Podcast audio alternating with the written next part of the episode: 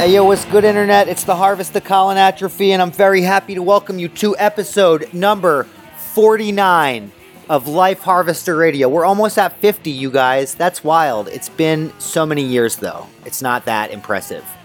Um, but anyway, this episode is great. This episode, my guest is my very charming friend Raquel Namuche, who is insecure that she doesn't have a Queens accent, but I dare you to listen to the way she says, but you do support him.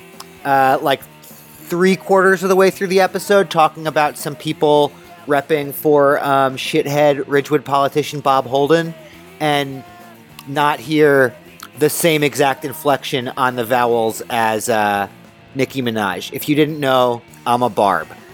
Any fucking way. Raquel rules this podcast, this interview is great. It made me a little nervous because, uh, well, Raquel is a community organizer who has been organizing tenants in her neighborhood of Ridgewood. Um, she's lived in Queens basically since she came to the States from Peru at seven years old. And um, she talks a little bit about some in some just unpleasant experiences she had with uh, white anarchists in her neighborhood um, and they're people that I grew up with, and I was scared that the interview would hurt their feelings, and it's just too important not to run. So here you go.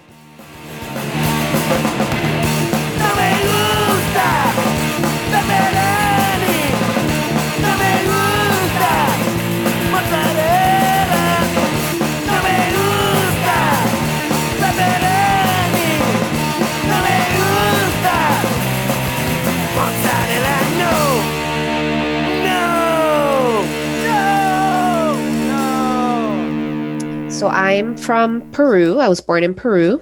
I was born in Lima. Um, and I came to the States when I was just seven. And I uh, I crossed the border with my mom. My mom was in her early 30s. Um, I don't know how I tell this story of like how I don't know how my father convinced my mom to cross the fucking border because they had already been separated. Like my dad came first he mm-hmm. crossed the border first. And then from here, he like, I guess would call my mom constantly and, and just, he convinced her.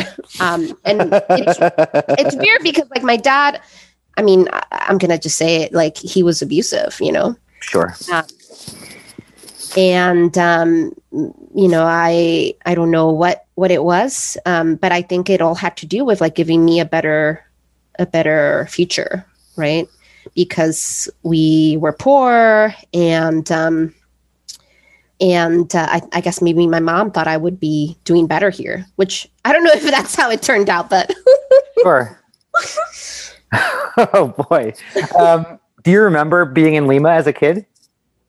I do. Um, I come. I was born in uh, part of Lima that's called San Juan de Miraflores. So it's like a very poor part of Lima. It's on like the outskirts of the city. Um, and it's a house that my father's grandmother, Raquel, built. I was named after my grandmother. Oh, um, wow. I never met her because she died. She was hit by a car um, she and so she died when my father was like 14 15 years old but i was named after her um, and so basically the this part of lima was like basically a shanty town it was like deserted and um, you know folks kind of settled the land um, made their own houses um, and now it's like a full-fledged little neighborhood but um, I guess what I remember is like unpaved streets. I remember um, the street vendors outside who sold chifa, which is like this fusion of like Peruvian and Asian food. Um, I remember going to like the local uh, grocery store to buy like Inca Cola for my mom. um, mm-hmm. Like she would give me like the money and she would like watch me as I, I, I you know, walk down the street. Um, I remember a happy childhood, um, yeah. but I, that's because my father wasn't around. Um, uh. And I was, you know, my family was poor, like we were very poor, but like when my father came to the States, he sent us money. So we were fairly comfortable at that point. Like I remember getting Alf dolls mailed to me Um, I remember getting Barbie dolls mailed to me. Um, and every time my father sent my mom money, we would go to Miraflores, which is like the fancy part of Lima, um, to get the money. And we would buy salchipapas, and my mom would buy, you know, whatever I needed for me. Um, so I guess at that point, after my father came here, we were fairly comfortable, right? Because my father would send us money. Um, yeah. Yeah. Okay. Um, did you did like what what was your like sort of imaginative or like play kind of life like? Like did you did you listen to music? Did you know what I mean? Like what was the sort of was there a pop culture that you were accessing? Well, I mean, like in Peru or In Peru, yeah. I was, I mean, I was really, I mean, I was a baby. Yeah, Um, you were so young. Okay. Yeah. No, I was a baby, but I remember all the music my mom would put on TV. Mhm. Um, and like Chicas del Can, you know, like all those like, you know, like bands from like um, mid 80s, like salsa, merengue, and all that stuff. Um, cool. so I, I grew up listening to that, but I also remember watching a lot of American TV, like um, that was big. And I remember like my cousins were always over because I was the one with the toys that my father would send to to me. Sure. Um, and yeah, I, I I have like really happy memories from being in Peru. Um, I have no complaints, but that was also like a time in in Lima where there was like, or in Peru in general, where there was like just a lot of like internal conflict and civil unrest, and I feel like um, I I was happy because I wasn't in direct contact with any of that, but I remember, you know, when our lights would go off, um, because like someone had shut down like the local utility company or you know Fuck. Um, yeah. But thankfully i wasn't ever really close to that um Yeah. but i think peru i have happy memories of peru um but i haven't been back since i since i left when i was seven Oh my goodness! Wow. Yeah. Um, how did you how did you travel when you left? Um, we, you know, I wish I had more details of our journey, but um, I believe, and my mom also thinks that I just blocked it all out. Mhm. Um, but we traveled along South America, um, from Panama. I think it was when we traveled like by plane to Honduras or something, and um, just like buses and trucks and a lot of walking Yeah. um, we crossed through California, um, and we had a very traumatic trip when we were in Mexico that I don't remember much of because I think um, I think I just blocked it all out. But my mom tells me um, how someone on our team, like you know, we it was like a family friend um, that like fell down a hill and was badly hurt. Um, one of the people that was coming with us died. Um, just like kind of really heavy yeah. fuck. violent stuff. Um, but we were very lucky. M- my mom, towards the end, uh, in, in the Mexican US border, um, she kind of like towards the end of our trip, my mom tells me she almost gave up, but there was like a nice man who was with our group that carried me on his shoulders because my mom was just so fucking tired. Um, Oh my god. and I think she was just very scared, but also very strong for even making that trip to begin with. Um, and you know, there was a lot of migration in in like the 90s, Mhm. very different from now. So I feel like the reason we made it was because the the political landscape was way different then. Very unfriendly still, right? But way different than now. Like right Yeah. now, you've got people who are literally like, you know, people who are like just like very vicious and will um uh, just like make your trip impossible right? Not even like the police um or the government like government officials but like literally just people who are like like uh, we don't want immigrants in our country and we'll do whatever they can um, to prevent you from crossing that that border. Um, but i think had we had we made that trip now i don't think we would have survived Sure. Yeah, I mean, it's I can't imagine um, Yeah. having that kind of strength to like bring a child oh, um, crazy! through I- I- yeah Never do that. it's I'm un- not that strong. yeah no it's just unbelievable i mean it's like unbelievable that your mom was able to do that It's yeah, she was like in her early 30s, and uh, you know she's uh, yeah. I mean, she's a very strong person for doing that. I mean, she's one of the strongest people in my life. Um, and my dad too. Like my dad, he crossed the border.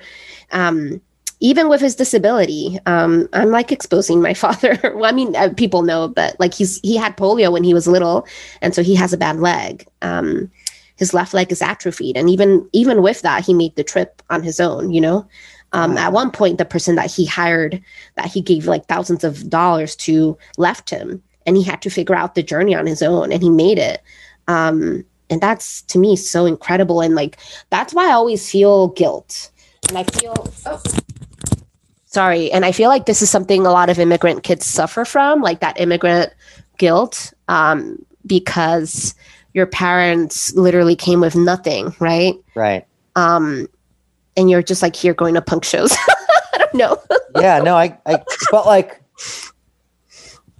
do you i my my parents parents are immigrants you know so i'm like the next generation or whatever in terms of uh, migration patterns but um do you ever and i have a different kind of guilt where it's like my parents had these really scrappy childhoods and i have like i had a much more like drastically more um stable childhood and now Yeah. i'm just going to punk shows yeah like the same thing but do, like but then sometimes i feel like um that's what my parents worked for was so that i could just go to punk shows so that i wouldn't have to be like i obviously you Yeah. and i both do other stuff as well yeah but like the kind of um comparative ease Yeah. is like feeling guilty for that is totally understandable and like i get where those feelings come from but also like feeling that ease is actually why my parents scraped and worked and stuff so that i could feel the ease that they didn't and yeah and i think it's it's probably a similar situation Yeah, I mean, I think my the the great thing about my parents, I love them. Um, you know, the, I think the great thing about them is that they've never put any pressure on me to like be a doctor, be a lawyer, be this and that. You know, they just oh, have always wanted me to like just be safe. You know, Mhm. just like make it. you know, yeah um, so yeah, I, I feel very lucky in that respect that I've never had any kind of pressure from them to be a certain type of person. Uh, they just wanted me to be a good, healthy person. You know. yeah for sure that's fantastic Yeah. um so wh- where was your dad when you when you and your mom crossed He was uh, f- part partly he was in New Jersey, like working in factories in New Jersey, Mhm. and then also in Queens. Um, and uh, he worked in um, factories where they made um, like mannequins out of wood and all kinds of things out of wood. Um, he's a woodworker. Um, and I consider him an artist, but um, I don't know if he thinks of himself in that way. But he can basically make anything out of wood um, bowls, cups, uh, candlesticks, whatever. Um, and uh, yeah, he just like worked, worked, worked really hard for a year in order to save money for my mom and myself. And then we came. Uh, when we came, we came to live for like a few months eh, to this room, into this room in Corona that he was living in. Mhm. Um, just like a it was basically a room in Corona, and then Yeah. we we all lived there for like a couple of months, and then we moved to a one bedroom f- uh, home in Jackson Heights, um, and that's where I spent a good deal of my childhood. Yeah, and you, um, you know, my mom grew up in Corona. Corona's amazing. It's like one of my favorite neighborhoods. It's, it's so I love walking around Corona with my mom because she's just like, okay, that CVS used to be a funeral parlor. Yeah. That's where I did acid the first time. I used to make out underneath the what is the fucking globe in Flushing Meadows Park called? I can never remember the, the Unisphere. I used to make out with uh with my boyfriend, uh, you know, whatever the fi- she had a boyfriend named Ratso or something. You know, I can't just like Fairy Queens. yeah, Or unbelievable. Um, but yeah, yeah, Corona's amazing. Ja- um, yeah, Jackson Heights is a great neighborhood too. What um, where you you went to school in Queens? Yeah. Um, yeah, I went to school in, uh, well, for elementary school. When I came here, I was supposed to um, start second grade. Mhm. But my mom, because uh, she thought I, I needed to start from scratch, she put me in first grade No for shit. some reason. And uh, I, the school I went to was yeah in Corona, but um, you know, for half a year, so I was in a bilingual class, like an ESL class, but everyone just spoke Spanish, so I didn't learn anything. And like, like after half a year, my parents were like, "Oh my god, she's not learning any English," and so they shipped me away to Florida to West Palm Beach, and that's where I lived for the rest of the year Whoa. and that's where I learned English. And so maybe I think some people say, "Oh, you don't have a Peruvian accent," uh, or like you don't, you know, where's your accent from? I don't think I have a New York. Ac- I don't know what a New York accent is. I'm not, but Yo, you say some vowels so Queens, it's unbelievable. oh, really? That's funny.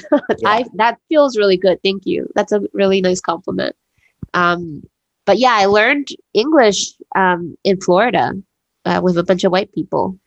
Um, I was, was one it- of two brown people. How did you? Who was there that you like? Who did they? Where did they send you?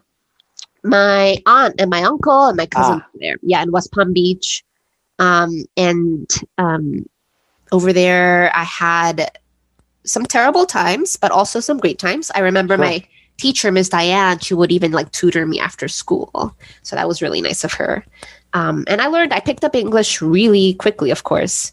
Um, and um, uh, yeah, and then I came back and um, my mom ano- like had another opportunity to like put me in the correct grade and she said no and um, i think she always feels guilty that i was always like a grade behind in school um, and i yeah and i've always had like a weird relationship with schooling in general um, have always been like a very different kind of person Mhm. even from very little.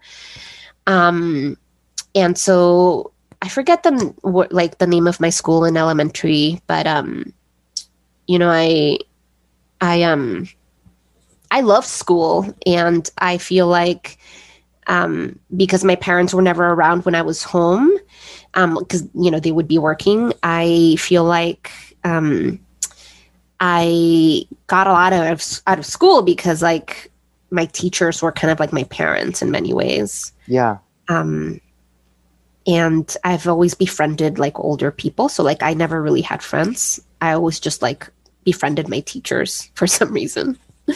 Wow. I was That's a very really interesting. little kid. I mean, you're a strange adult, but I um, rich adult. I totally, I totally buy that. The, Yeah. um, and when do you start um, disappointing your parents by going to punk show? Not that they were disappointed. I'm joking. Uh, I don't think they even knew. I, I don't. I think they just trusted me. yeah. Um, but so in middle school, hmm I started going online. My father got me a Compaq computer, Uh huh. Um, and I got AOL, Yeah. and I started browsing online. And I, I think it was like in the third. I was like 13 years old. I discovered, or like 14. I um, I think it was the chainsaw message board. Um, you remember that? Were you ever on that? I um only lurked. I didn't ever post, but yeah, I definitely. I also never posted really. It's um. I'll talk Yeah. about this outside the interview, but this the chainsaw me- message board factors really heavily into the novels I'm writing. Oh, okay. That's so cool. Because- it's incredible. like it was like a very formative time of my life where I like yeah, I mean, of course I was politicized just by the very fact of being an immigrant kid, right? yeah, Like I remember being on the 7 train when I was like 12, 13 and like some white dude, older man was like get out of here. Why are you sitting here? Like don't sit here. Go back to your country. Like, you know. So like just by being I was very politicized, but like Sure. formatively I think like punk really did it for me, right? Um fuck the chainsaw message. That's and it was incredible. chainsaw. That's how I discovered like team of course Team Dresch and like Huh? all these other bands. Um, of course, Bikini Kill. Um, Yeah. And I started going to shows at ABC No Rio when I was 14 years old, 14, 15. Yeah. Um, What so year was that? Um, God, um, I was in eighth grade. Um, let me. I can. I just wonder if we overlapped there. So I'm 37. Oh, you're you, yeah, no. So yeah, we definitely were there at the same time because I'm I 38. don't. I can't do the math. I'm. I'm. it doesn't matter what year it was. I'm 38 and I start if you so I was a year older than you, so I would have been um 15. 15 and that would have been 23 years ago. Yeah, 1998. I was definitely at No Rio every Saturday of 1998. me too. I mean, I am surprised. I mean, so okay, so I was weird. I mean, I was the weirdest of them all, and I. I did make a lot. I made some friends. I wouldn't say I made a lot of friends, but like I was always the kind of weird person that would go to shows but like not talk to anyone because I just really loved the music. Yo, the Um, thing is though, I yeah. have met so many people and not to interrupt or I guess I Yeah, yeah. interrupted. Who cares? oh We're both from New York. We can handle a little interrupting. yeah, for sure. Um, I would go there with my friend Juan, and we would only talk to each other. and and I and this one kid win the skin that I played dice with for cigarettes sometimes. Um, and um, who's an angel? He does a really good zine, uh, actually. That I think you would. I'll tell you about this also off the. Nice. Uh, or no, I'll, I'll shout it out. Um, Bridge Yeah. and Tunnel Crowd. It's called Bridge and Tunnel Crowd. It's like a communist hockey newspaper. He was like um, like a kind-hearted, patriotic skinhead as a teen, and then I'm not sure what happened when between when we lost touch and became friends again. But he's like an immigration activist now, and Oh, what's his um, last name? uh, Witkowski. Okay. He's in. He lives in New Haven, and um, he does a bunch of. Yeah, I'll I'll I'll just put you guys in touch. Actually, you guys should be That'd be pretty cool.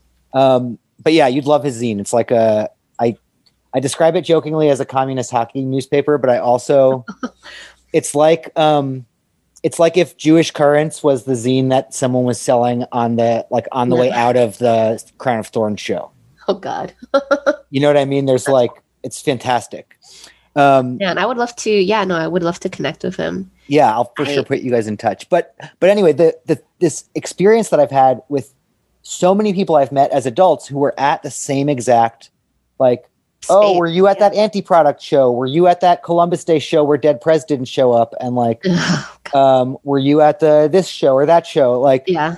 we were all at these same shows and and no none of us ever talked to each other because we all just thought that everyone was cool and knew each other except us That's exactly how I felt. Like I Yeah. felt very awkward and I felt like I was not good enough to like be social with other cool people.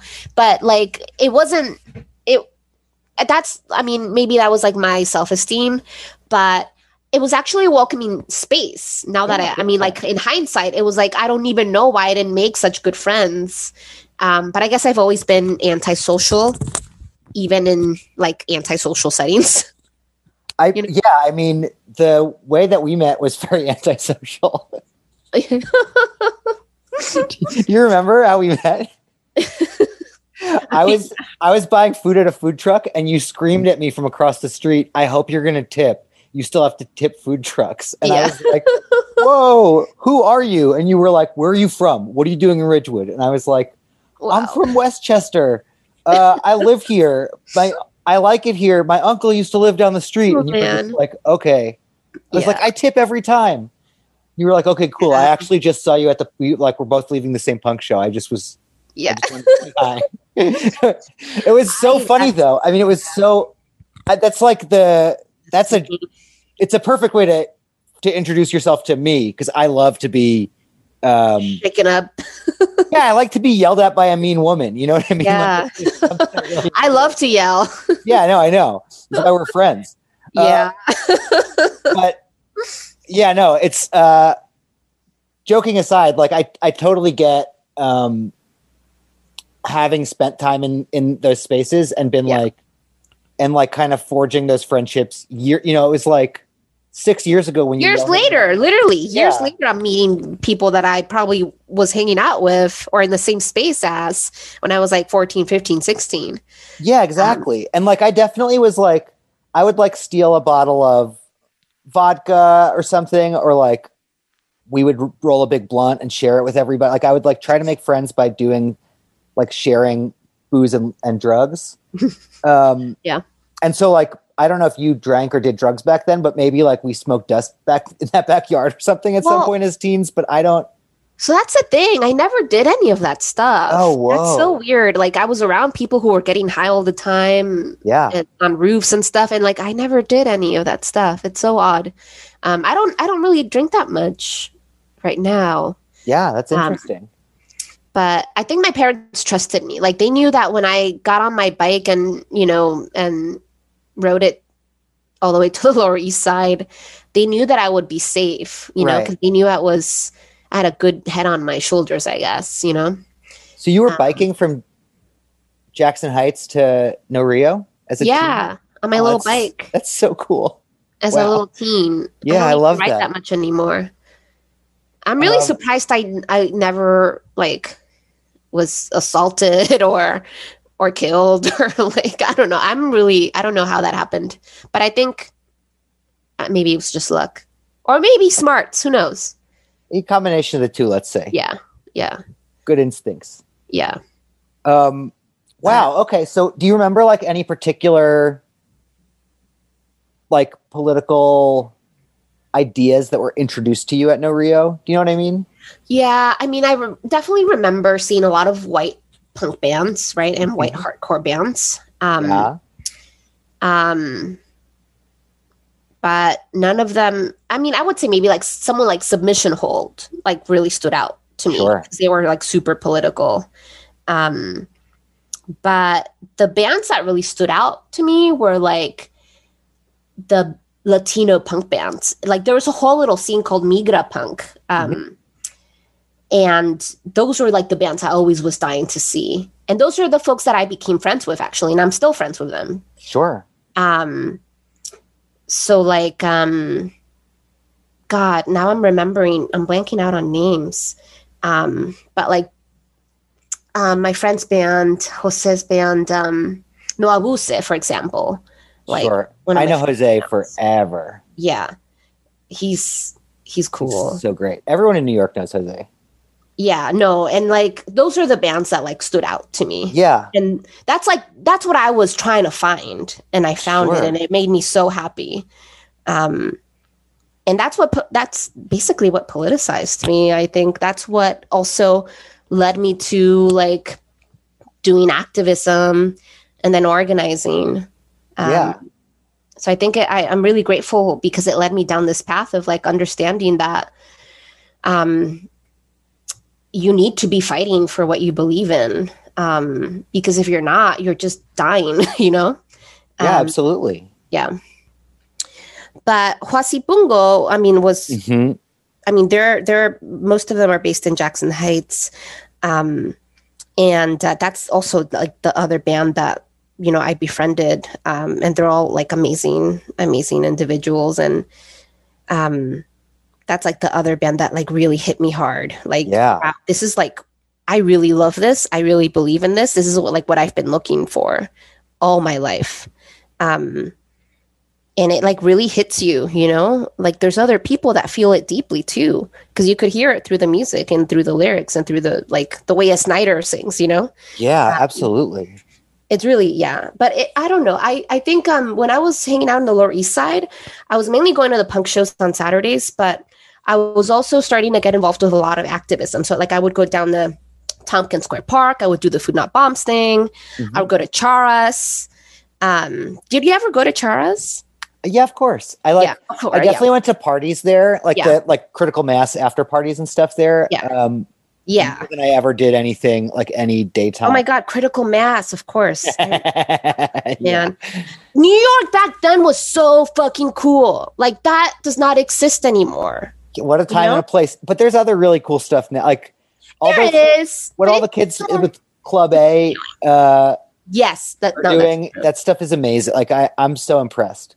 It's just um, so it's got a different feeling, or maybe it's just because I'm not young anymore and I'm like an old thirty, like older thirty seven year old that's like depressed all the time. I don't know. no, I mean, I, it does. I, I think, it, I think it's a little bit of both. I'm, I'm Yeah. going to say that to everything, but like, Yeah. I think that like we're old now, and also, um, or I don't think we're old, but we're not young, right. and um, and it and New York feels different. Like New York feels Yeah. distinctly different than it did when I was a kid. Man, it was just like such a dynamic time to be doing like going to punk shows and like doing activism and Yeah, for sure. Yeah. So what were you doing at Charas? we i was a part of this group called the street harassment project. Um and that happened like when i was um a, a little older like 16 17 um and we would have meetings there. I mean we would also meet at abc no rio. Mhm. um but yeah i was involved with like different little groups like that. And um just you know doing like reclaim reclaim what was that group? Reclaim the streets something like that? Uh-huh. Yeah. um, like going to those meetings. I was just like so in love with all of it and i was like trying to get involved with as many things as possible just like because i was just curious. Yeah. um, but yeah i was mainly involved with this with this group called the street harassment project. I never felt like i could go to like riot grrrl meetings. Like i just always knew it kind of wasn't for me for some reason That's so even though I loved the music, like I was Yeah. such a big fan of all that music. Um, what yeah, felt like it wasn't for you? I mean, I have guesses, but I'd like to hear yeah, I think it's like, um, it, it, I mean, it's it's all about race. I think for me, like Yeah. I've always like I mean, that's why I like really gravitated towards like you know Jose's band and the Snyder's band, right? They were all brown kids saying the shit that I I was feeling. Um, and like the same thing with like Riot Grrrl New York City chapter meetings. I I never like really saw myself in those groups. Um, but with the street harassment project, that was a more diverse group. Mhm. Um, and I was the youngest member, and basically we would do like street theater. We had like a cute little song, an anti-street harassment song. uh, Um, we once wanted to do like a bike sort of a patrol where we would like ride down the streets and like just stop any men that would like harass uh, women. Um, and we would do like trainings and workshops and um, it was like the first activist group that I was really, really involved with that like kind of like taught me how to do organizing work. yeah. That's um I mean, talk about a time and a place like doing street theater as a means to like um teach strangers about stuff Yeah. is such a like think about that now and it's like because I used to do shit like that, you know, and it's like it Yeah. what is more alienating to but it works though. Like it yeah, I works. guess Like, it does. maybe you won't capture everyone that walks by, but like Right. there's always like a person that lingers and is like, "Wow, what is this?" You know? Yeah, that's I'll Your flyer, and you know, I'll go to your website. I guess I just like I did puppet shows on the street for a year, like political Nice. puppet shows, and Okay. it's and I am uh, mortified. Uh, Political puppet shows. Mm. yeah, it was. I love puppets, but I feel like I don't know. it was it was a mess. It started during the RNC. I can tell you about that later. It's, this interview's not about me, but it's um, yeah. it- I think I have. I'm self conscious about my po- political puppetry past. That's hilarious.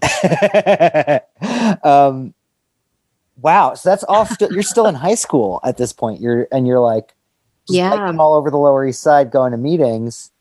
Um, that's incredible. Yeah, I feel like um I all my best years happened before I was like 20. it's really weird. I Um, 'cause can't. I, mean, I look at what you're doing now, though, and it's so incredible. Like, oh yeah, no, of course not not to like um like um not not to like um belittle the work I'm doing now, of course, but I think as a person I just grew, Oh, lot. sure. you know? Yeah. um, and I learned so much. And like basically, that was the foundation. Like that was me building a foundation for the person I am now. And now I'm like, you know, the person that yells at random people on the street and doesn't give a fuck about it. You know? Yeah, but you, you sometimes you can just tell someone's going to be your friend. You know what I mean? And like yeah. you knew you had to have like mm-hmm. because it wasn't malicious. You know, it's like it really felt really friend like in a way that's only friendly between New Yorkers, maybe, but like it felt really Yeah. friendly where you were just like, "Yo, you know, you got a tip," and I was like, "I do. I'm gonna tip," and you were mm. like, "All right, let's walk Some together." People, some people don't like that. I, I well, realized. those people, are, those people are nuts. yeah. Um, so, what um, what high school did you go to? I went to like three different high schools. So I was supposed to. Okay, in middle school, I had an amazing arts teacher. Her name is Miss McGuigan. Um, she was really helpful in helping me get like a portfolio together um, for LaGuardia, and that's where I was going to go. I thought, yeah. but I missed like the screening date because I think I like I basically overslept Fuck. so I didn't make it. Um, I always thought I wanted to be like a photographer, artist. Like when I was in middle school, my father would buy me canvas and he would like make frames for me and I would paint and I've always like loved being creative and I think that I get that from my parents. But um so I missed that screening date. Um, didn't get to show my portfolio, and my son's high school was Newtown High School, which back then was one of the worst schools in New York City. Yeah. Um, Wow. And I went there for like a a psych like a semester, um, and it was not great. I mean, my parents didn't think it was great. I thought it was you know whatever. Um, and uh, instead of like doing that whole year there, my parents saved some money um, and borrowed some money for me to go to St. Agnes High School in College Point. Oh wow. um, and that was like an all girls Catholic high school. Sure. And I only lasted there like two and a half years Okay. or less, I think. Um, a little less. Um, and I just hated it. Like, I remember we had like a Christian scripture class, and they showed us a video of like a um, abortion, like Oh. a late stage abortion. It was so that. weird. And like, I would, you know, speak up about it, and I wrote about it in this newspaper, and like, I just, people didn't really like me all that much, I think. Um, other than my some of my teachers like i remember my math teacher was like really amazing um and that was also like the time where i fell into like a really deep depression um and you know and actually what what really saved me was like the activism work that i was doing because like for half a year i like i was just depressed. I was wasn't going to school. My teacher who was amazing would like one of my teachers from like st agnes would bring me my homework um, to the hospital because i was like for a while i was doing like an inpatient program and then an outpatient program at elmhurst hospital. I was just like really depressed. Sure. um, and I think what really made me get better was like the activism work I got involved with. Um, but yeah, so I was at St. Agnes, um, didn't like it, was it was really horrible. And um, Mhm. after that, I went to God, was it mid middle? Yeah, middle college high school in Long Island City, right across LaGuardia, which is where I also went after that. After high school, I spent uh, a semester, no, a year there at LaGuardia, and then I transferred to Hunter College. Um, but yeah, like schooling for me has always been very, um, um, it, it just was never like a normal thing for me because I always just like wanted to learn what I wanted to learn, you know? Right. Um, and I learned it all outside of school. Yeah. I mean, it seems like there's a tension between your like pretty innate curiosity and inquisitiveness and And formal schooling, which I thought was fucked up, you know? right and like you're also innate anti-authoritarianism From very early on. yeah um yeah and i feel like everything i know about life and that i use for my work now it's they're all things i learned out in the streets you know right yeah for Um, sure doing activism work yeah. um what did you study at uh hunter at hunter um liberal arts um and Mhm. sociology um i had like um, just like the regular liberal arts degree but i focused on sociology and feminism um and you know i think hunter for me was a fairly good experience but um again, like it's a commuter school. I just went to classes and then I like went to do my own thing, you know.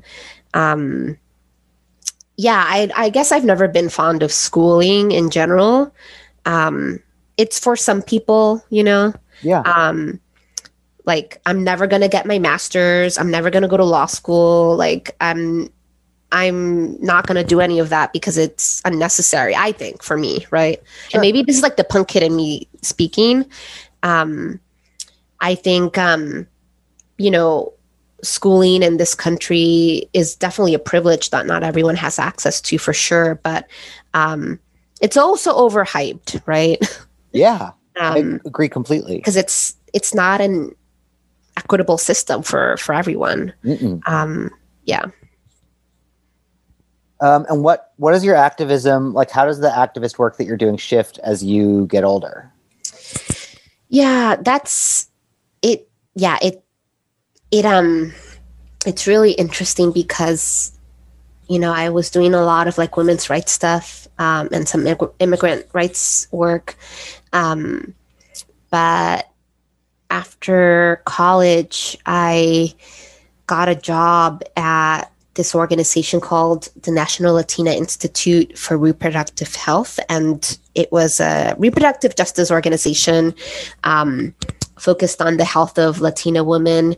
Um, and I was only there for a bit because um, one of the policy people there said, Hey, there's this other job that I think you would like at this other organization called NICE. Um, it was an organization, immigrants' rights organization in Jackson Heights. And that's really when I started doing organizing work. Okay. Um, I was working with domestic workers and day laborers, um, and uh, and then that's when I realized that you could get paid for doing activisty Yeah. things. What's I didn't know you could make a living that What's way. the ac- acronym stand for with NICE? Oh yeah, so it stands for New Immigrant Community Empowerment. Whoa. Um, and they're, I mean, they're a small nonprofit, but they're doing really amazing things with um, with workers in Jackson Heights. yeah. Um, I feel like that's where it's at in terms of like actual change within communities is like organ smaller organizations that are based really centrally in those communities. Yeah, yeah. That's I think when I realized that because a lot of the day laborers I worked with and domestic workers had like really unstable housing situations. Mhm. Um, that's I think when I realized how important housing was. Um, Yeah. We weren't doing any housing based campaigns. Like we were doing a lot of work around the Domestic Bill of Rights, Domestic Workers Bill of Rights. Um, but I realized how important housing was for the very first time. Um, and then I wasn't doing straight up organizing. I was kind of like doing a lot of social work also, but um, I had the opportunity to go to the Bay Area to do an apprenticeship program with the an organization called the Center for Third World Organizing, and um, this is a, a group that basically trains people of color on organizing skills. And I did that program for four months because I wanted to figure out if organizing was something that I wanted to do for a long time. Sure. And I came back to New York City thinking, God damn, this is what I want to do, you know, Yeah. forever. Um, and then I started doing housing housing organizing work um, when I realized that that was my path. Yeah. it's so, you know, I think about it all I think about housing and like in relation to I think immigrants and migration and um like access to capital.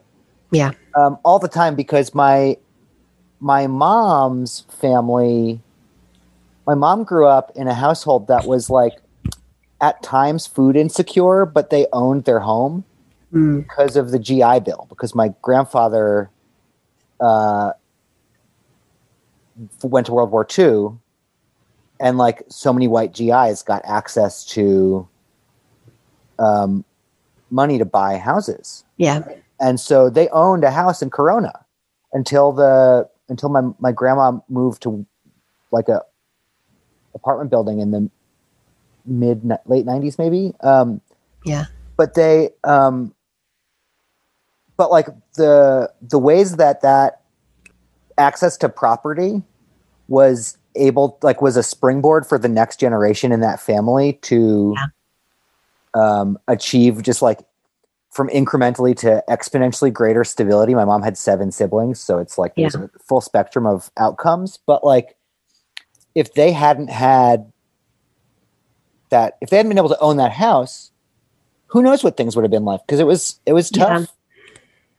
Money wise when they were kids and it's or my mom was a kid and like i don't i think a lot of them took and take that for granted like a lot of white people i would say in general just take that sort of thing for granted that like there is because like you know also when the when my grandma my grandma sold that house and bought an apartment in woodhaven and then when she passed away she sold the apartment we, the family sold the apartment in woodhaven like split the money up among a bunch of people and there's like something at the end you know? Yeah.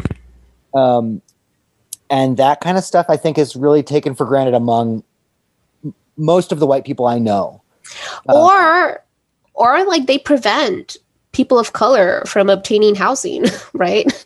Like i guess one one thing i'm thinking about is like the this are like my neighborhood like here in Ridgewood right? And in and in this general area of queens where you have like a lot of like neighborhoods that are zoned for single family right?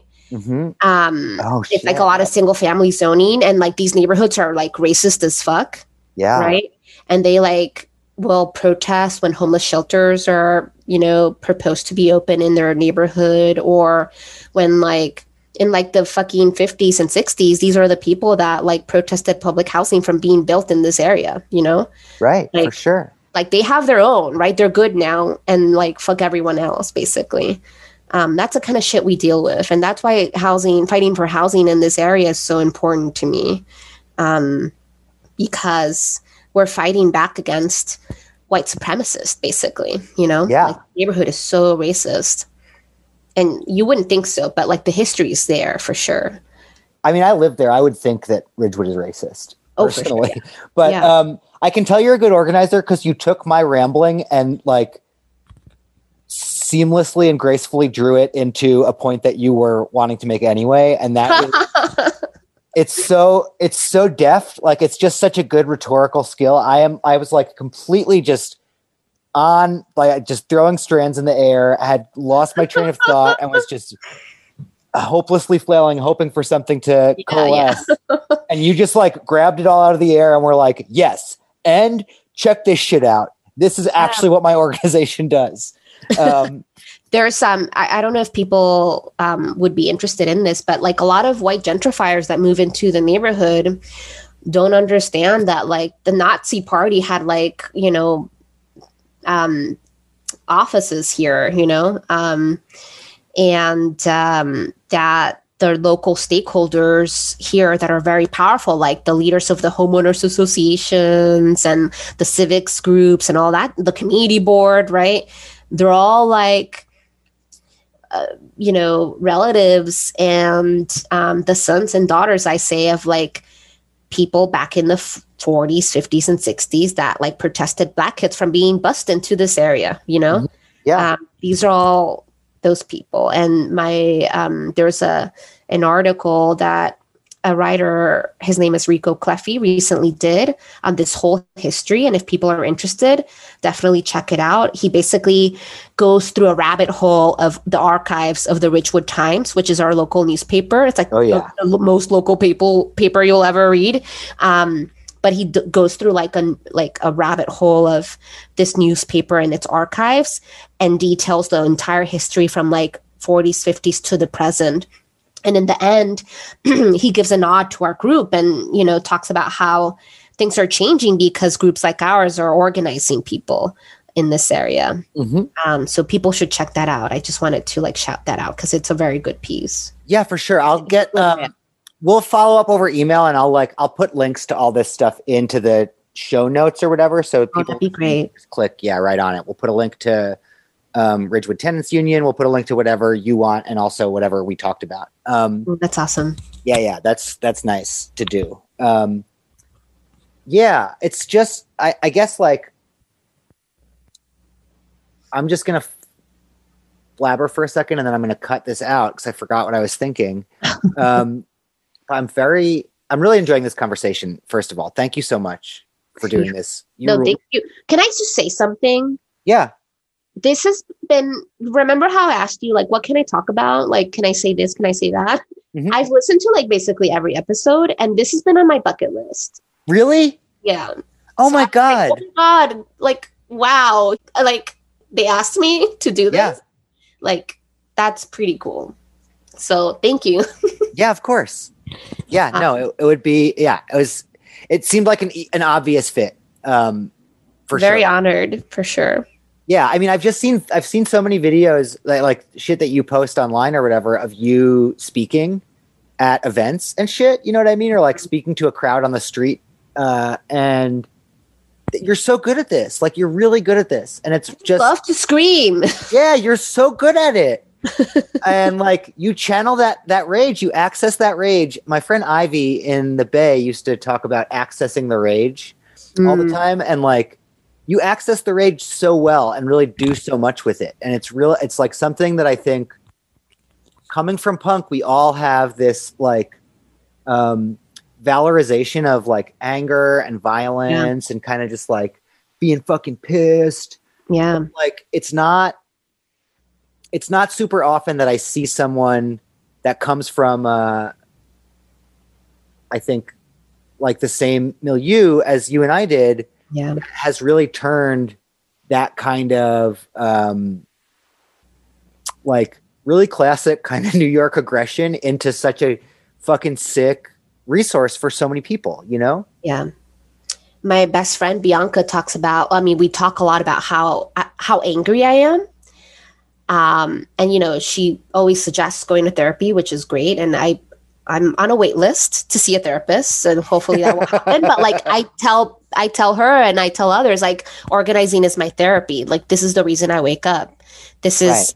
like, it's actually good for me to be angry. If I weren't angry anymore, I wouldn't be a good organizer. Yeah, for sure. Um, so yeah. Tell me about how you got involved with Ridgewood Tenants Union. Yes, so uh, the Ridgewood Tenants Union is a group I started in 2014, and um, like that was a a crazy year for Ridgewood and development in this neighborhood. Like a lot of developers were coming from like other parts of the city. You know, people who would like normally invest in Brooklyn and Manhattan Mm-hmm. were coming here into the neighborhood. I mean, you know this. You know, um, I mean, that's right when I moved. You know? yeah, right. Like, Things I were got- changing. What'd you say? Things were changing a lot. Yeah, I mean, I, I got bought out of my apartment in Williamsburg. I had a rent Yeah. stabilized lease, and I got bought out, and I was like looking for what I could afford that was similar size. Yeah. and you know, I've been I've loved Rosa's for such a long time that I was like, well, maybe I should just move near Rosa's. You know, that pizza place is so fucking good, but uh, Yeah. but yeah, I remember meeting one of my neighbors in the in the hallway for the first time. Um, this lady D, like a really classic, like Queens Irish lady, who she was carrying her laundry down the stairs, and I was like, "Oh, uh, hey D, you need a hand with that?" And she was like, "Nah, I just throw it down the stairs like a Mm. body." And I was like, "Oh, cool, okay." And she's like, "Hey, where'd you move here from anyway?" You know, and I was like, "Oh, I came from uh, Williamsburg." You know, and I said it sheepishly Yeah. because I knew. And she was like, "Oh yeah, why?" And I Mm. was like, "I because I, I I my I got my they they sold my building, and they Yeah. I, I don't have a lease anymore." And she was Yeah. like, "Yeah, but why Ridgewood?" and I was like, "Oh." I just like it here, you know. Like my uncle Mark used to live over there, and my cousin's boyfriend lived over here, and you know, Rosa is up the street is so good. And she was just like, "Come here, come here," and she gave me a hug, you know, like, and I like, it was like I had to prove some kind of bona fides that I wasn't just some, and I was just some dipshit is the thing. I just happened to know a few landmarks, but like, um, there was a real sense when I got there that people that had been there for a while were, um, uh, suspicious yeah. of like white interlopers, essentially white newcomers, in a way that I I like am I share that susp- like I shared that suspicion even as I was one of them. Yeah. but yeah, it's definitely like yeah, it felt like there was a sea change going on. And then it, I only lived there for Yeah. three years before I moved to Texas, but um, I watched my entire building flip completely Hmm. in the time You time. were near. Were you near near like you were on Catalpa or around Catalpa? No, or I was on Fresh Pond in Catalpa. Yeah, yeah. Okay. Yeah. Um, I think people stopped being suspicious and then, um, just um became sort of uh I think people kind of like just maybe gave up a bit. yeah, Um, and and in 2014, I was kind of feeling like tenants needed a bigger voice in the neighborhood because I started noticing more and more how my neighbors were being bought out, right? And for very little money, like Mhm. five thousand dollars for a rent stabilized apartment, that that's nothing, you know, um, in terms of a buyout. But yeah. No, um, nothing at all. It is no it's it's really nothing. And so i was noticing like all these issues that i never really opened my eyes to. I've lived in Ridgewood now 15 years. I've been in my rent stabilized apartment now for um, seven or eight years. Um, i only came back home to like sleep from my organizing job right? Like i've i've always Yeah. worked in manhattan like um in brooklyn um like harlem um, and I've always worked in all all these other neighborhoods, and so I just came home to sleep. Um, but I think that year I really started opening my eyes a little bit more, and was more sort of like in tune with like what people were feeling in my neighborhood on my block, and so I just I started knocking on doors. I created a pamphlet. I remember my supervisor at um, my the job I had back then, which is also the organization where I work now. Um, he like fact checked my my pamphlet, you know, and I made started making copies of it, started knocking on people's doors, giving people the pamphlet that talked about what their rights were, started having meetings with tenants in their buildings, started organizing tenant associations. Um, and it's you know it's been a lot of labor and it's been now god i don't do math so s- since 2014 i don't know how many years that is but i think it's like Raquel, that's seven years. seven years okay Yeah, that's so incredible. but you know it's an all volunteer group and Right. it's it's hard to do this work on a volunteer basis. I have, you know, I have a regular job also that's also Yeah. very busy. I'm I work for a legal service organization called Mobilization for Justice. Um, also doing tenant organizing work.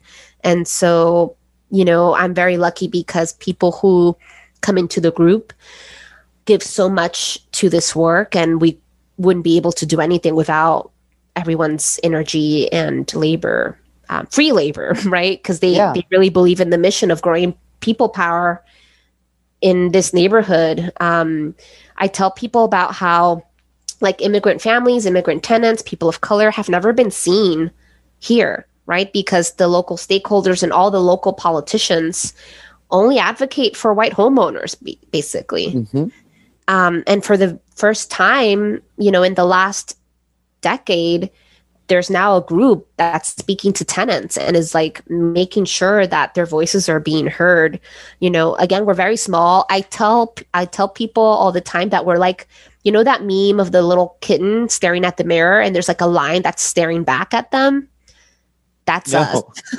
I love like that. a little though. kitten. Um, so we- yeah, we're a very small group, but we're doing really big things because we have a big vision for what we what we want this neighborhood to be. You know, Mm-hmm. And we want to create a neighborhood that like where everyone has access to affordable housing. Um, I think we'll we'll get there. Um, and I think we'll only be able to do that if more more people support the work that we do. Um, yeah. So I think I probably have a outsized number of uh, Ridgewood white gentrifiers in my listenership. Yeah. Um, so I wonder, like, is there what can they do to get involved if they're interested? Like, what kind of like how what is uh, what are some obviously there's no answer to this, but like, you know, actually no, forget that. Um, what if if people that I that I know or don't know that live in Ridgewood that are listening to this podcast though want to get involved with the Ridgewood Tenants Union? Um, what's the best way to do that? Yeah, um, that's a good question. So we're in the process of, well, so we have a steering committee, right? So we're a group that centers people of color. Mm-hmm. And the base that we are really trying to grow is of immigrant families, Black families um, in the neighborhood. Um, just um, it, it's important for us to be very vocal about that. And I'm certainly always very vocal about that. Sure. Um, we do have a lot of members who especially have joined in the last year because last year we formed um, various mutual aid projects because we knew that once the pandemic really hit, shit was going to hit the fan and immigrant yeah. families especially undocumented folks were not going to get any support from any of the systems out there um, built to provide people with a safety net and so we started organizing around um, um, around around that, and a lot of new people joined, and most of them are like white gentrifiers, right? Sure. Um, but after a lot of conversations, you know, everyone really understands that RTU is a group that's really trying to build up the power of people of color here. Um, because we're all volunteer run, it's always hard, I think, to plug people into the work. But we are trying to do a, real, a better job at that. And so I think what people can do is definitely follow us on social media because that's how people can learn about upcoming events. Mm-hmm. Um, but also just like log on to our website and just become a member. You know, there's a membership form on the website. Um, after you do that, you get placed on our email list, and then you start getting all the emails on a weekly basis about you know what meetings are happening in what week etc um, donating is certainly important I don't know how we did it. I mean, I do know because even though we're a small group, not to toot my own horn, but even though we're a small group, I think people do really respect our transparency and the fact that we try hard, you know, to do this work. Mm-hmm. And so last year in March, we started doing grassroots fundraising and we've raised over $80,000 and wow, we've never yeah. raised we've never raised money never because all the work comes out of our own pocket everything comes out of all the expenses right come out of our own pockets um, but last year we started organizing um, you know mutual aid projects and um, started fundraising and we've raised over $80000 um, a lot of it was spent on buying food for our neighbors uh-huh. But we still have some there that we're going to continue to use for food. We have a community fridge. We have a homeless outreach project. Um, we do eviction defense work. We organize tenants in their buildings.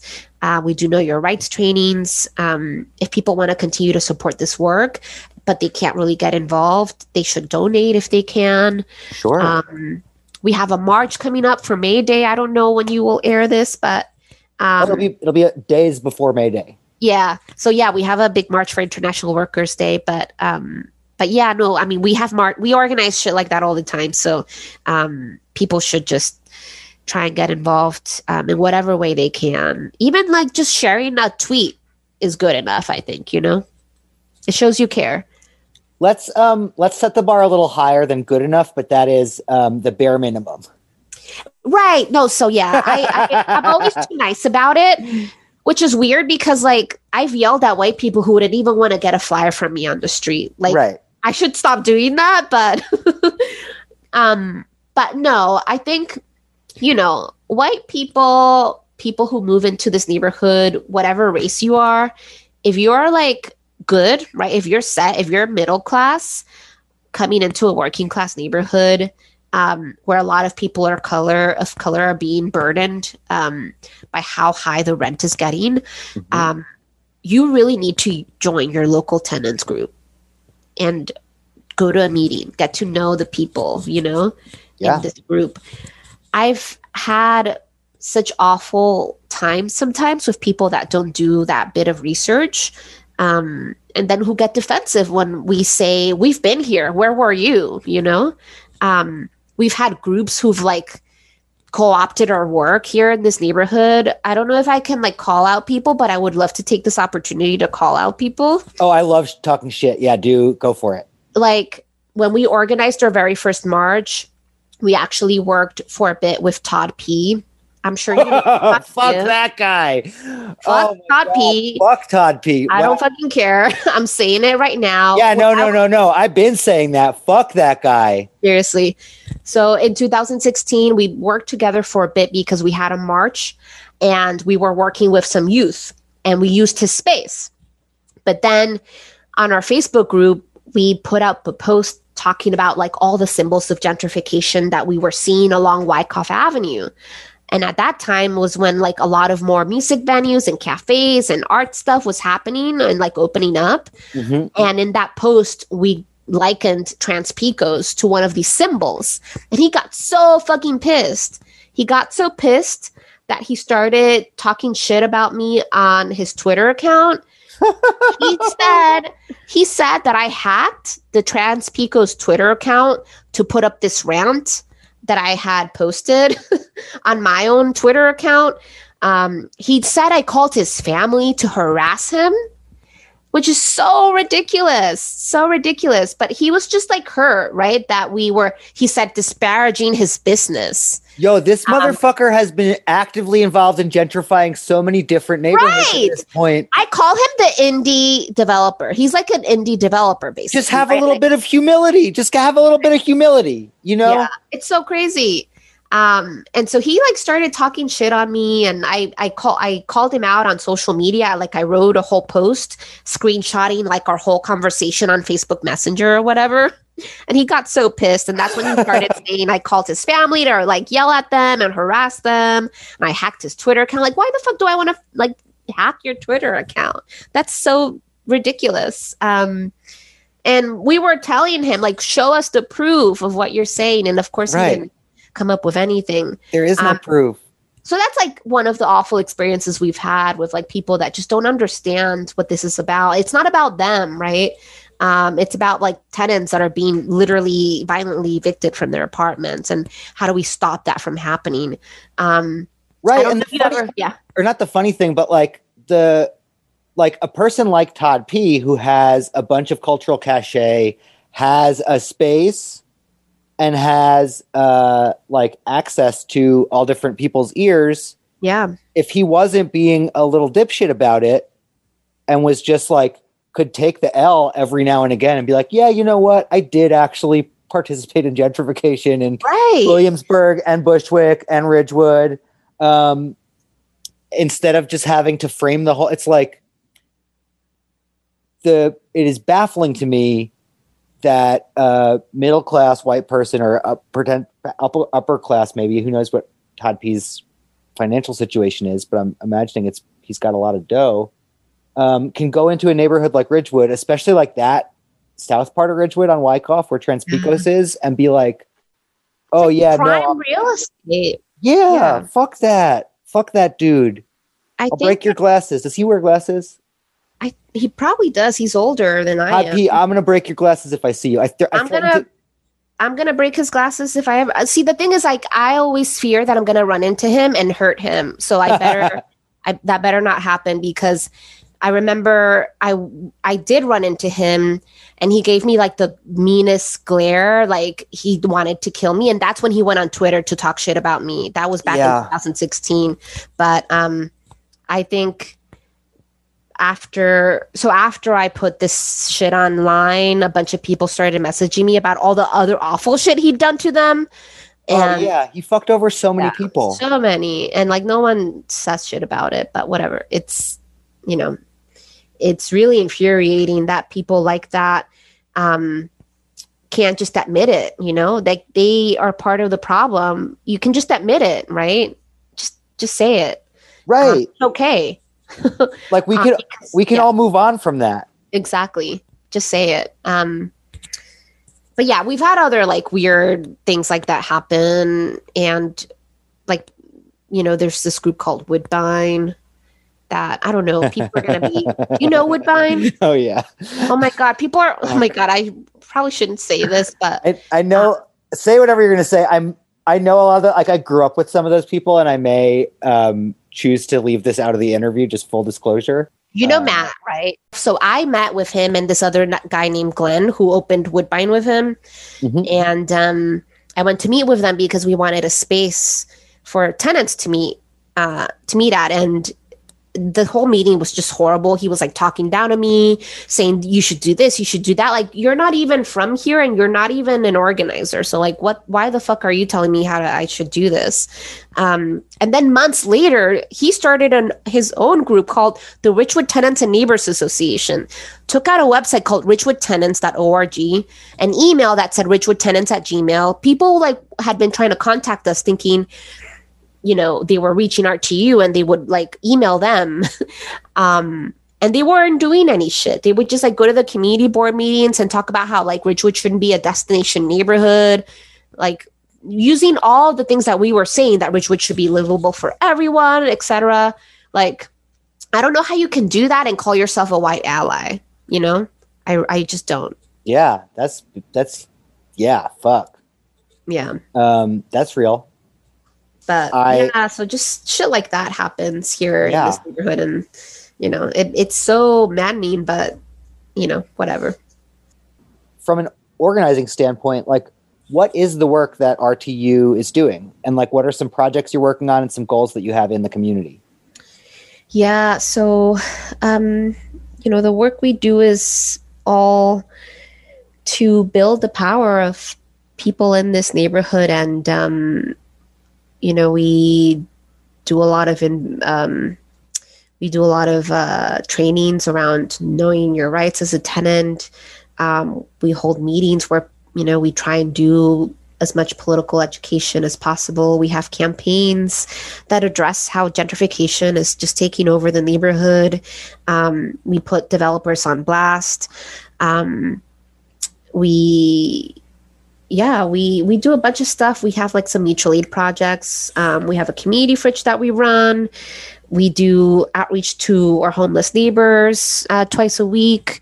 Um, it's you know we're a small group but we're trying to do a lot and i think it, it's moving along fairly well. Um, and uh, it's all about making sure that Ridgewood is no longer a racist neighborhood, basically. Um, yeah, that's like the very foundation of of this neighborhood, unfortunately.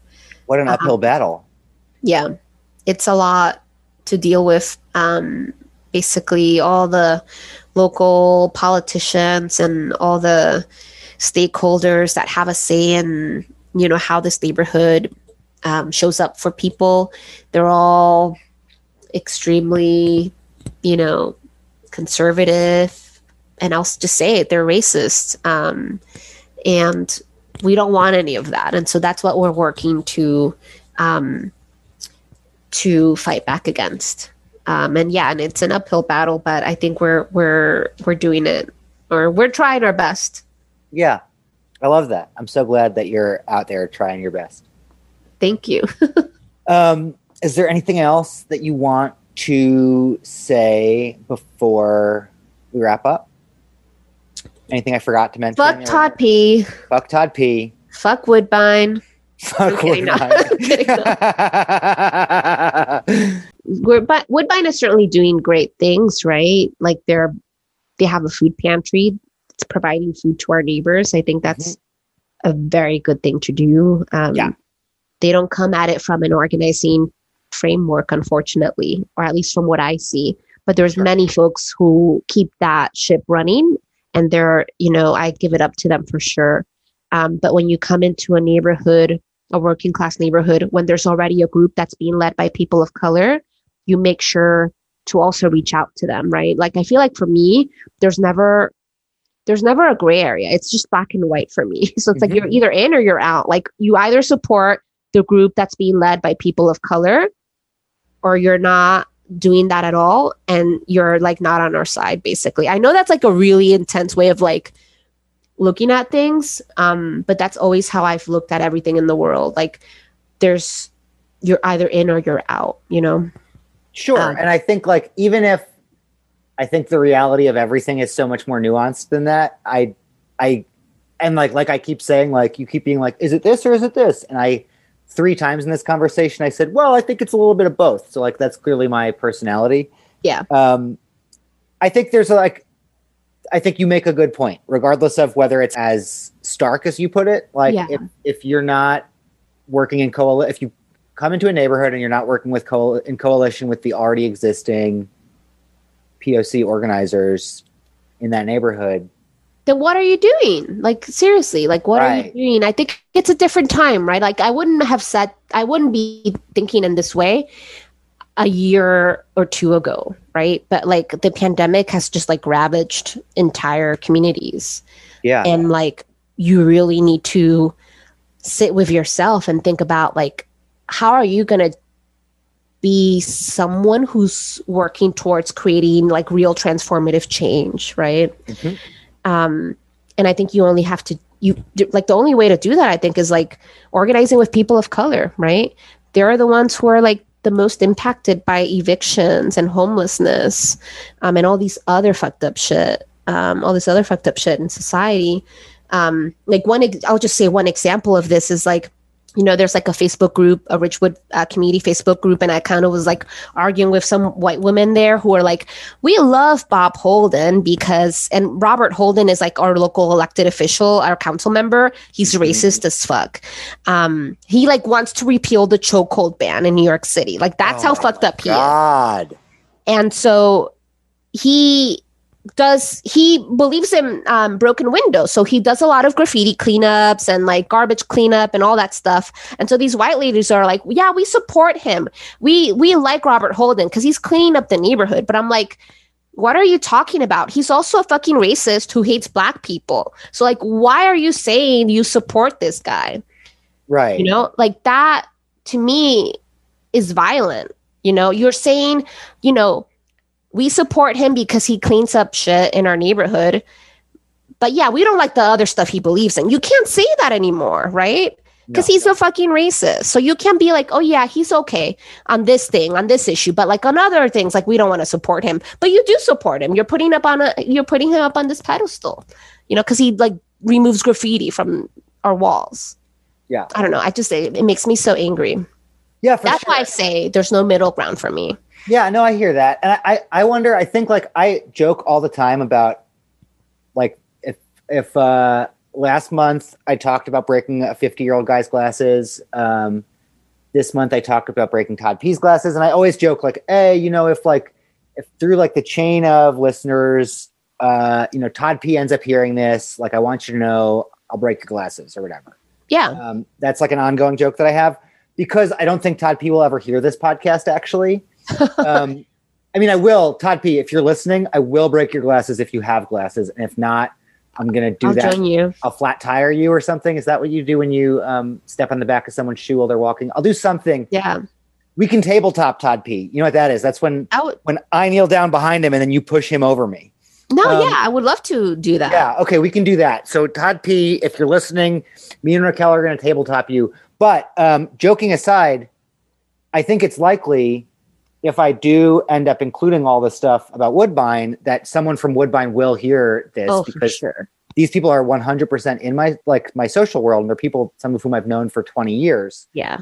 And so I appreciate the kind of measured, um, you know, when like when we got done like dishing, that you were like, no, I see the good work they do or whatever. But um, what I wonder is because some of them might be listening, is there is there something that that you want to ask of them or something that they can do or a way that they can reach out to RTU to say like how do we make up for like can we start from how- you know what I mean? Like how do we make our organizations get along? Is that something that is possible? Should if one of them hears this should they send you an email and say hey I heard you talking shit. Perhaps. what I can I, think do? perhaps. Yeah, no, and I you know, and I just want to say I'm I'm here doing this just as an individual, even though I am also maybe rep- I mean I am also representing this group. Um but I feel like um we need an acknowledgement of what they've done, right? Right. Like a public acknowledgement of what they've what they've done. Um they've they're literally just like by them co-opting the work of this group they belittle the work right they're Mm-hmm. also like working with like local stakeholders who like hate people of color right? Like cathy nolan our local assembly member who's been in power since i was born who like never wants to vote on or doesn't is never wanting to be proactive on tenants rights legislation like universal rent control and the eviction moratorium and council rent. Like she donates money to them you know? Like, that's fucked up in my eyes. Um, to be like working hand in hand with like the community board and like I don't know these other politicians, but you're still claiming you're like an anarchist or communist or whatever the fuck you are. I don't know. You know, um, I think it's just like it's um, it works against um, the spirit of what our group is. You know, yeah. um, and a public acknowledgement of I think of of that would be a good way to start to um, uh, maybe work towards building a relationship that's like you know workable. I mean, I could have been more eloquent in how I framed all of this, but it um, it just it, it's actually hurtful, you know, because they've gained so much validity and they haven't done any of the work. And that's why it hurts so much. Fuck. To the point where it makes me want to cry Yeah. That's Um, huge. because I put a lot of, you know, um, work into this. Um, like I got a knife pulled on me after a march we did to Robert Holden's house, you know? Like that's how serious it fucking is. Right. And when they say the same shit we've been saying since 2014, no one's going to pull a knife on them because they're white. They're white gentrifiers, you know? And so Mhm. it's, it really hurts. Yeah. Yeah. Fuck. Like they Uh, were going to the community board meeting saying Ridgewood should not, should like be livable for everyone. Literally like the main thing on our pamphlet. And like the district manager would never even look at me. I would go to those meetings constantly. The president of the community board would never I was on the community board and he would even he wouldn't even look at me. But here comes Glenn and Matt and like they get up for them to hug them. Like fuck that, you know? But of course me, a brown woman who's saying all these all the same things they're saying doesn't even get any respect, you know? Um that's fucked up, I think. do you think and I'm I'm genuinely thinking out loud here, do you think that there's a utility in um and obviously this would require the relationship between you guys to not be contentious. But Yeah. do you think that there's a utility in white allies using their whiteness as a way like a Trojan horse or whatever? That's this is I'm saying this really badly, but like um kind of to to make ideas seem to advance ideas uh, by POC activists and thinkers uh, to seem more palatable to other white people in power. Like, do you think that's a good strategy? Only if they're actually only if they actually mean it. Yeah, um which i you know they said it for like i mean their group what they did is um you know they started this group of their own um took out a website an email account and then they started having these like talks about gentrification at topos um, and at the library but it was all just white people talking about gentrification and that's all they did. They just had like three meetings and then that's it but kept the website up for years. Um so like if if if they can like say shit that they actually mean that would be great Mhm. um but they didn't do that you know sure. Yeah, and now you know everyone's like oh my god they're so great they're giving pe- like bags of food to people but like anyone can fucking do that you know right. I mean, it's we we're doing it you know it's still good to give people bags of food. It But, is, um, but like you've but got yeah. such a captive audience that you're not even organizing that's just to me that's just such a waste you know Sure. Yeah. That's a little harsh, but you know, I think I that's commend them. I think that's maybe a little harsh. I commend them for doing the shit they're doing. But yeah, like, yeah. No, I, get- I get what you're saying. I know? think I also get just like how it might feel str- frustrating to be like, I have been doing this shit for X number of years, for seven years or whatever. no, I've been well, yeah, but I've been like you know, this living is in like what I do. Years, yeah. Don't belittle our work by working against us. You know, at least don't do that. Yeah. And you think that working with the assemblywoman and like taking money from her and going to the city council meetings is working against you? It is because our local politicians just are not are not our friends. Yeah, they're white Um, supremacists. they're not our friends yeah and i know they're like trying to infiltrate or whatever and that like that's their thing but like i don't think that's how you create change you know you create change with like the m- those that are most affected right by these issues Mhm. um and it's got to be From be the bottom up, not from the top down. exactly from the bottom up and it's got to be more than handing people bags of food i'm sorry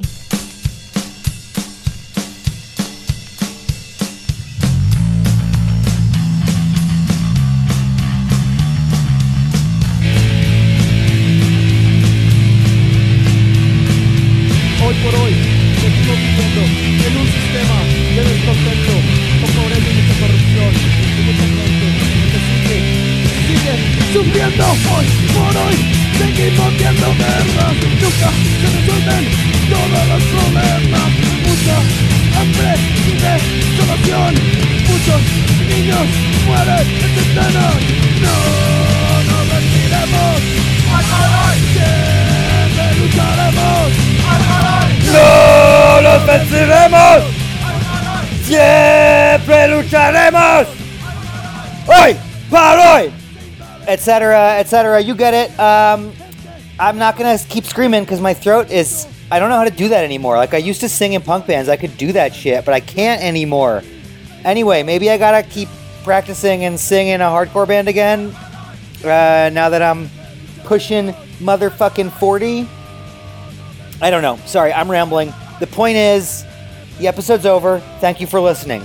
Thank you to Raquel for uh, being my friend, for being funny, for being charming, for being a great interview. Thank you to Huasipungo for uh, this fantastic song that I have moshed to before.